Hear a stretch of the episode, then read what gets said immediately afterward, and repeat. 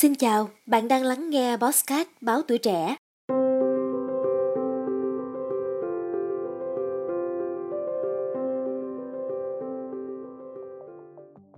Thử tưởng tượng một ngày đi làm được tắt máy tính lúc 5 giờ chiều, chỉ làm các công việc trong phận sự của mình, sau đó không nhận thêm bất cứ cuộc gọi, email nào để dành thời gian cho gia đình. Một ngày tưởng chừng như bình thường ấy, hóa ra lại là điều xa xỉ với nhiều người trẻ mới tham gia guồng máy của thị trường lao động. Đến mức một trào lưu khuyến khích nhân viên văn phòng làm y như trên đã được đặt cho một cái tên nghe hết sức báo động, nghỉ việc trong thầm lặng. Trào lưu này nhằm bác bỏ những lời hô hào làm việc miệt mài, dốc sức cho tổ chức để đạt được thành công trong sự nghiệp, đồng thời coi sự thiếu hăng hái nhiệt tình nơi công sở của mình như một cách nghỉ việc không chính thức, thay vì thực sự nộp đơn và ra đi. Bạn nghĩ chơi với suy nghĩ rằng phải làm gấp 5, gấp 10, bạn không còn tin vào lối suy nghĩ của văn hóa hối hả, nơi công việc được coi là cả cuộc sống của bạn. Những tuyên ngôn này của Jack Khan, một kỹ sư 24 tuổi sống tại New York, Mỹ, đã thu về hơn 4 triệu lượt xem trên TikTok. Còn nhiều cách định nghĩa nghỉ việc thầm lặng từ những người lao động Gen Z. Có người chọn cách làm hết mọi việc trong chức trách của mình, chỉ là không nhận thêm bất cứ việc râu ria nào khác ngoài đồng lương được trả. Số khác đi làm nhưng không còn đặt tâm trí vào công việc hoặc làm vừa đủ, đồng thời không dùng công việc làm thước đo giá trị bản thân, tức theo đuổi work-life balance, cân bằng giữa công việc và cuộc sống. Đây cũng được coi là chương tiếp theo trong các cơn sóng văn hóa được người trẻ phương Tây dấy lên nhằm chống lại các hình thái bóc lột của thị trường lao động sau anti-work không đi làm và cuộc đại nghỉ việc vào năm ngoái. Tuy vậy, sự trỗi dậy của nghỉ việc trong thầm lặng cũng khiến nhiều người đặt câu hỏi là tại sao lại cần một định nghĩa riêng cho một việc rất bình thường như đi làm đúng giờ, đúng phận sự được giao.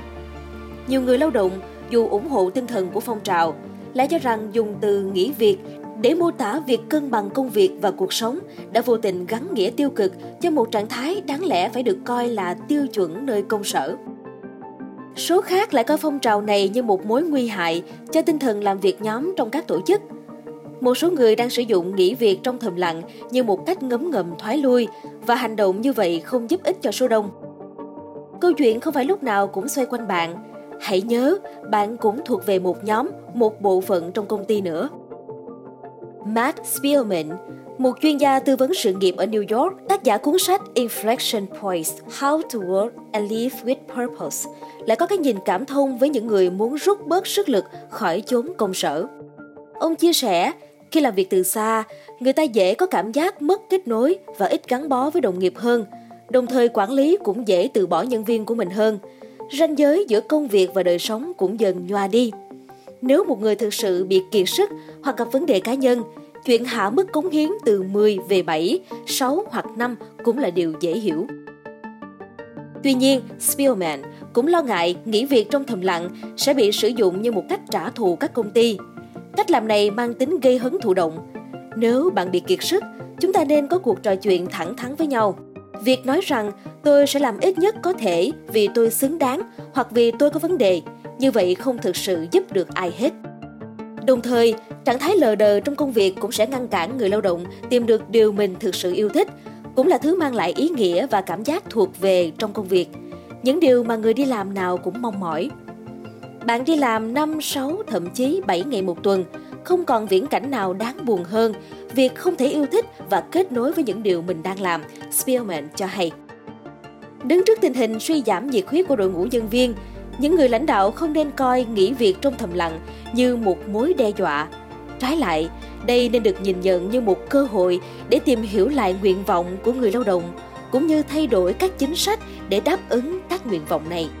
Điều này không có nghĩa là lãnh đạo nên hỏi thẳng xem nhân viên có đang nghỉ việc trong thầm lặng hay không.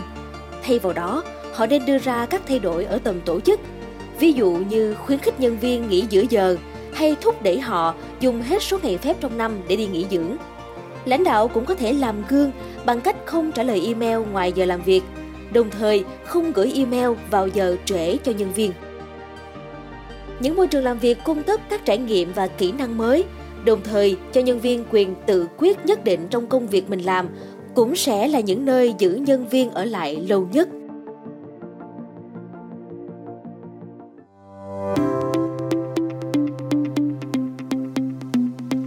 Cảm ơn bạn đã lắng nghe số podcast này.